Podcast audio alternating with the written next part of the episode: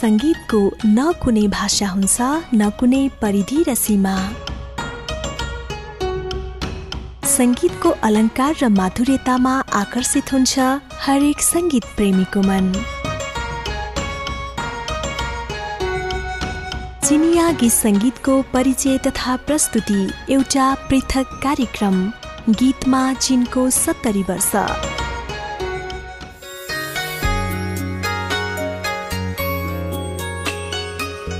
नमस्कार स्वागत अभिवादन तपाईँ सम्पूर्णलाई कार्यक्रम गीतमा चिनको सत्तरी वर्षमा। प्रविधिका विश्वसँगै म सम्झनाको। सङ्गीतको कुनै भाषा हुँदैन। सङ्गीतको अलङ्कार र माधुर्यताले जो कोहीलाई पनि आकर्षित गर्छ। सङ्गीत मनको भावनाको अभिव्यक्ति गर्ने एउटा माध्यम पनि हो। गीतमा धुनको सुन्दर मिठास थपिएपछि त्यो गीत कर्णप्रिय बन्छ अनि लोकप्रिय पनि। हजुर कार्यक्रम गीतमा चिनको सत्तरी वर्षमा हामी चिनिया गीत सङ्गीतलाई प्रस्तुत गर्नेछौ र त्यस गीत सङ्गीत सम्बन्धी केही जानकारी पनि तपाईँ माझ राख्नेछौ। एउटा छुट्टै पृथक प्रस्तुति गीतमा चिनको सत्तरी वर्षको यस गीत सङ्गीतको माधुर्यतामा तपाईँ पनि रम्नुहुनेछ हामीलाई साथ दिनुहुनेछ भन्ने विश्वास छ। र तपाईँ कार्यक्रम गीतमा चिनको सत्तरी वर्ष capital FM ninety two point four mega hertz पूर्वाञ्चलमा radio Sarangi one one point three mega hertz पश्चिमाञ्चलमा radio Sarangi ninety three point eight mega hertz र सिएफएम अनियर डट कम र रेडियो सारङ्गी डट कम मार्फत पनि सुन्न सक्नुहुन्छ। आउनुहोस् केही क्षण चिनिया गीत सङ्गीतको माधुर्यतामा हराउँ रमाउँ कार्यक्रमको सुरुवातमा राख्न चाहन्छु तपाईँ माझ तिली तिली बोलको गीत र यस गीतको बारेमा तपाईँ माझमा जानकारी पनि दिन चाहन्छु। तिली तिली बोलको यो गीतको अर्को शीर्षक बसन्त कहाँ छ भन्ने हो। यो गीत चिनको एउटा बाल गीत हो र यो चिनिया बाल बालिकाद्वारा मन पराइएका गीतहरूमध्येको एक हो। यस गीतमा भनिएको छ बसन्त कहाँ छ बसन्त कहाँ छ? बसन्त हरियो वनस्पतिमा देख्न पाइन्छ। यहाँ रातो फुल छ यहाँ हरियो घाँस छ। यहाँ पनि गीत गाउन जानेका सानो पहिलो चरा छ। बसन्त हरियो वनस्पतिमा देख्न पाइन्छ त्यहाँ गीत गाउन जानेका सानो पहिलो चरा छ। त्यसै गरी गीतमा भनिएको छ बसन्त कहाँ छ बसन्त कहाँ छ बसन्त तालको छायामा देख्न पाइन्छ। तालको छायामा रातो फुल देखिएको छ हरियो घाँस देखिएको छ। यहाँ पनि गीत गाउन जानेका सानो पहिलो चरा देखिएको छ। तिलिली तिलिली बसन्त तालको छायामा देख्न पाइन्छ त्यहाँ गीत गाउन जानेका सानो पहिलो जरा छ। यस्तै शब्द समेटिएको चिनिया गीत अबको क्रममा कार्यक्रमको पहिलो साङ्गीतिक कोशेली अन्तर्गत तपाईँ सम्पूर्णका लागि।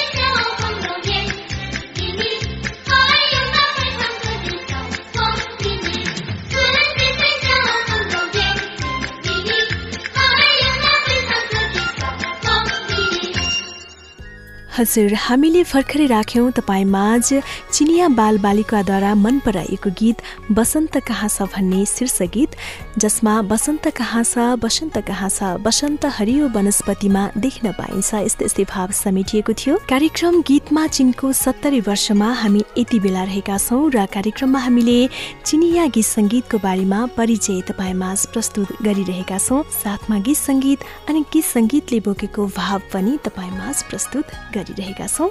यति बेला फेरि पनि अर्को एउटा गीतलाई अघि सार्न चाहन्छु र यो गीत रहेको छ डोलमा। डोलमा बोलको गीत गायक या तुङले गाउनु भएको हो। उहाँ तिब्बत जातिका गायक हुनुहुन्छ। उहाँलाई चार भूमिका राजा गायकको संज्ञा दिएको छ।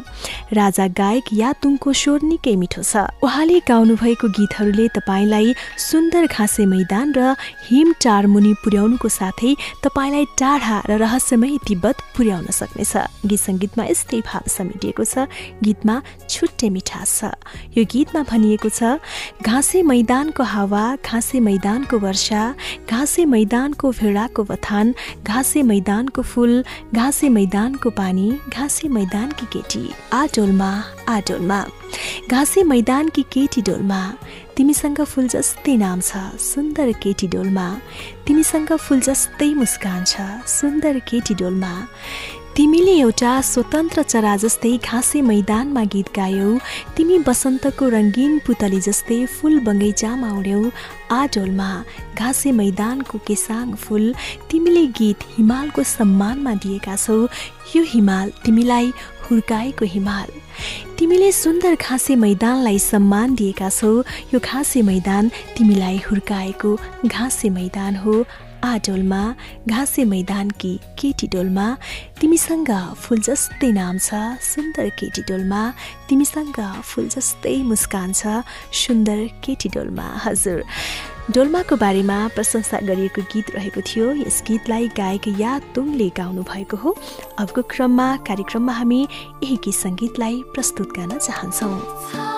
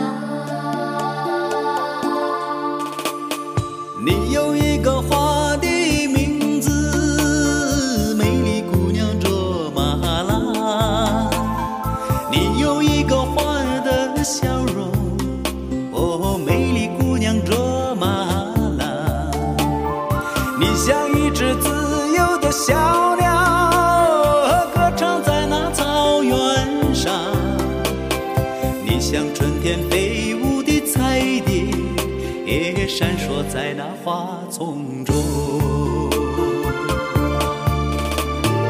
啊卓玛草原上的格桑花你把歌声献给雪山。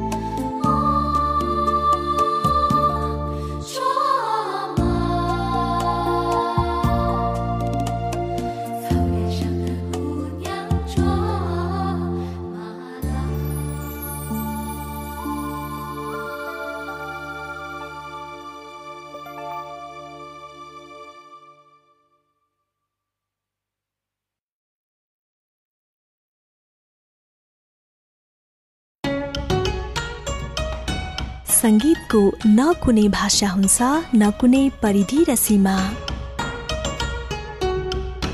सङ्गीतको अलङ्कार र माधुर्यतामा आकर्षित हुन्छ हरेक सङ्गीत प्रेमीको मन। चिनिया गीत सङ्गीतको परिचय तथा प्रस्तुति एउटा पृथक कार्यक्रम गीतमा चिनको सत्तरी वर्ष।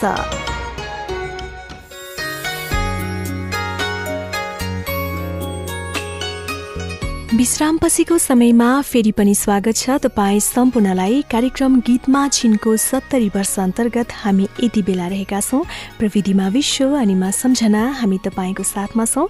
र कार्यक्रम गीतमा छिनको सत्तरी वर्ष तपाईँ capital FM ninety two point four mega hertz पूर्वाञ्चलमा radio Sarangi one one point three mega hertz पश्चिमाञ्चलमा radio Sarangi ninety three point eight mega hertz र CFM on air dot com र रेडियो सारङ्गी डट कम मार्फत पनि हामी हामीलाई संसारभर सुन्न सक्नुहुन्छ र कार्यक्रम गीतमा चिनको सत्तरी वर्ष अन्तर्गत हामीले चिनिया गीत सङ्गीतको मिठो प्रस्तुति प्रस्तुत गरिरहेका छौँ र गीतसँग सम्बन्धित केही जानकारी पनि तपाईँ माझ राखिरहेका छौँ। आउनुहोस् कार्यक्रममा फेरि पनि अर्को एउटा गीत सङ्गीतलाई म अघि सार्न चाहन्छु।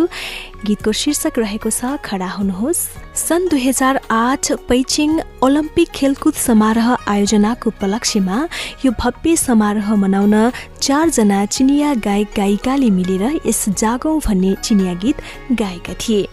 यी चारजना गायक गायिका चिनिया लोकप्रिय सङ्गीत क्षेत्रमा निकै लोकप्रिय र प्रभावशाली कलाकार थिए। यस गीतमा खेलाडीहरूले प्रतियोगितामा कुण्ठा पश्चात एकपछि अर्को गरी खडा भएको आत्मा उल्लेख गरिएको छ। यस्तो कुण्ठाको सामना गर्ने आत्मालाई नै सबैजनाको प्रोत्साहन मिलेको थियो। गीतले भन्छ दौडने प्रतियोगितामा सफलता र विफलता त्यति महत्त्वपूर्ण कुरा होइन। दौडने क्रममा खेलाडीहरूको प्रयास यी आश्चर्यजनक क्षण पनि सम्झना गर्न सकिन्थ्यो। हामीले च्याम्पियनलाई मनायौँ विफल भएको खेलाडीलाई पनि प्रसन्न गरेका छौँ। प्रतियोगिताको अन्तिम बिन्दुमा सफलता र विफलता मात्र नभई मानव जातिबीच आपसी मित्रता पनि देखा परेको छ। यसरी निकै मिठो मानवीय संवेदनाको साथसाथै देशभक्ति अनि खेलप्रतिको आसक्तिलाई प्रस्तुत गरिएको यो गीत अबको क्रममा कार्यक्रममा हामी अघि सार्न चाहन्छौ खडा हुनुहोस् 奔跑才有了期待，起点写着我的未来。嘿呀，嘿呀，终点没有成与败，站起来， 我的爱拥抱大海，超越不只是现在，跑过的精彩依然在。嘿呀，嘿呀，泪水是胜利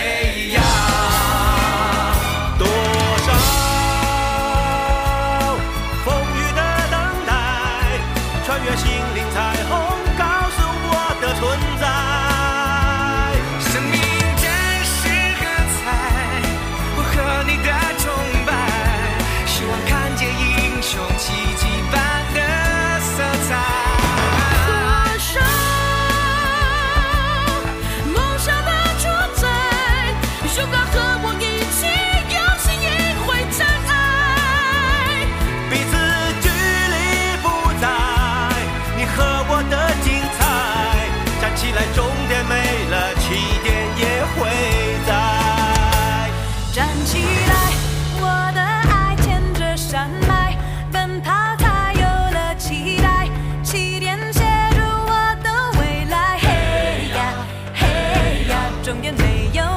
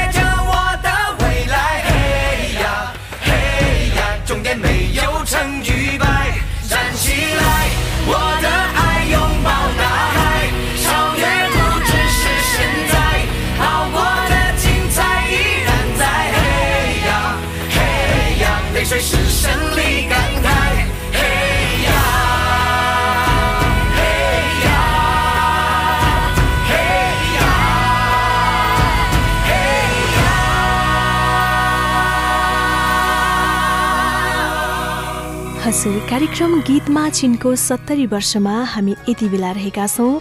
सन् दुई हजार आठ पैचिङ ओलम्पिक खेलकुद समारोह आयोजनाको उपलक्ष्यमा भव्य समारोह मनाउनको लागि चाहिँ जागौँ भन्ने चिनिया गीत प्रस्तुत गरिएको थियो। यही गीत हामीले कार्यक्रममा राख्यौँ र कार्यक्रममा हामी चिनिया गीत सङ्गीतलाई प्रस्तुत गरिरहेका छौँ र साथमा गीत सङ्गीतको बारेमा जानकारी पनि तपाईँ माझ प्रस्तुत गरिरहेका छौँ। आउनुहोस् यति बेला फेरि अर्को गीतलाई म अघि सार्न चाहन्छु। चिनको नयाँ युग शीर्षकमा अर्को गीत रहेको छ चिनको नयाँ युग भन्ने गीतमा भावी सुखमय जीवनबारे बयान गरिएको छ। अथक प्रयास गरेपछि मात्रै सुख पाइन्छ। आफ्नो प्राथमिक इच्छा नबिर्सिएर अघि बढ्नुपर्छ। सपना भनेको चिनिया जनतालाई अघि बढाउने प्रेरक शक्ति हो। हाम्रो सामु धेरै कठिनाई भए तापनि हामीले त्यसलाई जित्नुपर्छ। यस गीतका गायक ह च्युनले गीतबाट चिनको यस नयाँ एवं सुन्दर युगबारे गाएका छन्। यस गीतको बोल यस प्रकार छ। चिनको नयाँ युग आयो। चिन सम्पन्न तथा शक्तिशाली बनेको छ। चिनको रोचक कथा राम्रोसँग प्रचार गर्नुपर्छ। पाँच तारे झन्डाले हामीलाई नयाँ युगमा डोर्याउँदैछ। नयाँ युगमा हामीले पनि नयाँ छवि देखाएर सुन्दर चिनको निर्माण गरिरहेका छौँ र भविष्यतिर अघि बढ्दैछौँ। हजुर यस्तै यस्तै भाव समेटिएको चिनको नयाँ युग शीर्षकको यो गीत अबको क्रममा तपाईँ सम्पूर्णको लागि गीतमा चिनको सत्तरी वर्ष अन्तर्गत।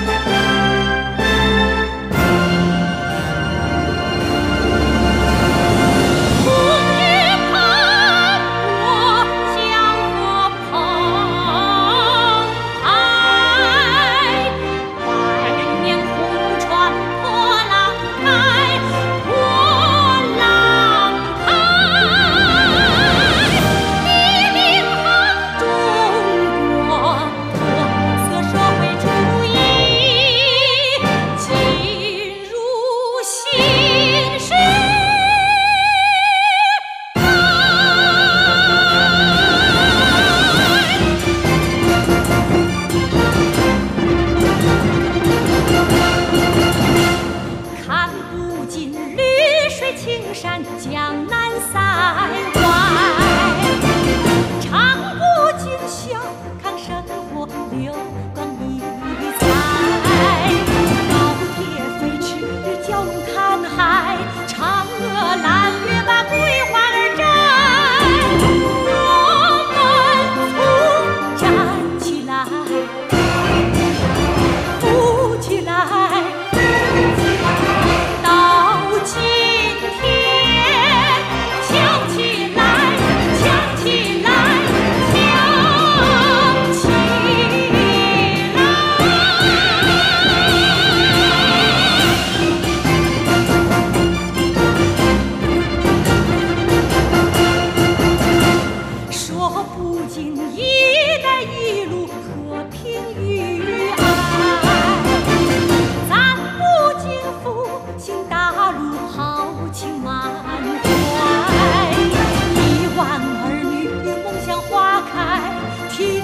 世界中央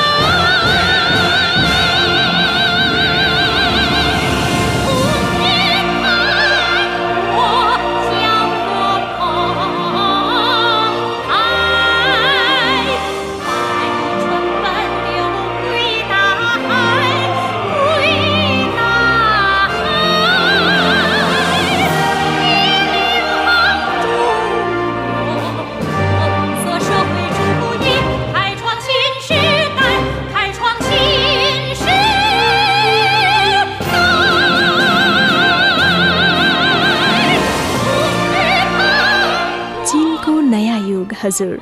चिनिया जनतालाई अघि बढाउने प्रेरक शक्तिको रूपमा प्रस्तुत गरिएको चिनको नयाँ युग यो गीत सँगसँगै कार्यक्रममा फेरि पनि अर्को एउटा गीतलाई हामी अघि सार्न चाहन्छौँ जसमा बहादुरको प्रशंसाको गीत उपनाम दिएको छ शीर्षक रहेको छ र यो एउटा पुरानो चिनिया चलचित्रको गीत हो।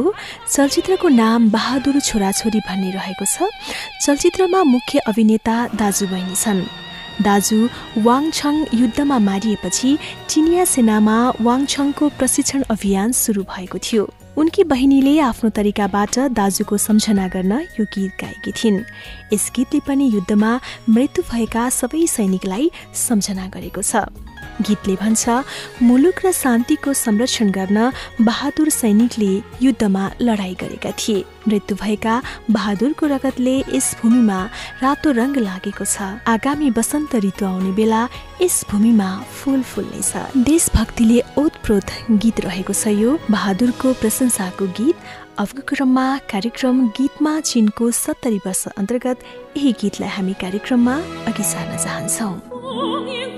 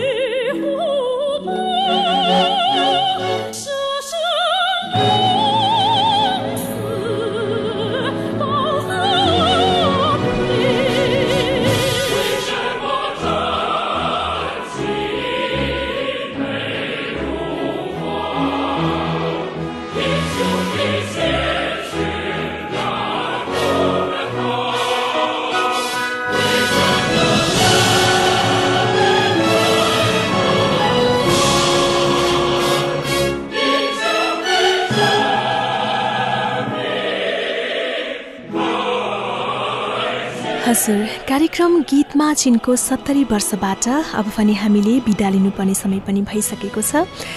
चिनिया गीत सङ्गीतको अलङ्कार र माधुर्यतामा तपाईँ पनि रमाउनु भयो होला। विश्वास छ आजलाई भने कार्यक्रमबाट प्रविधिका विश्वलाई धन्यवाद दिँदै म सम्झना बिदा हुन्छु।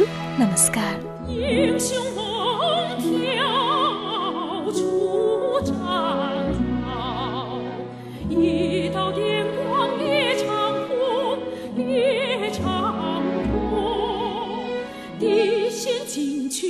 身旁天塌下来只受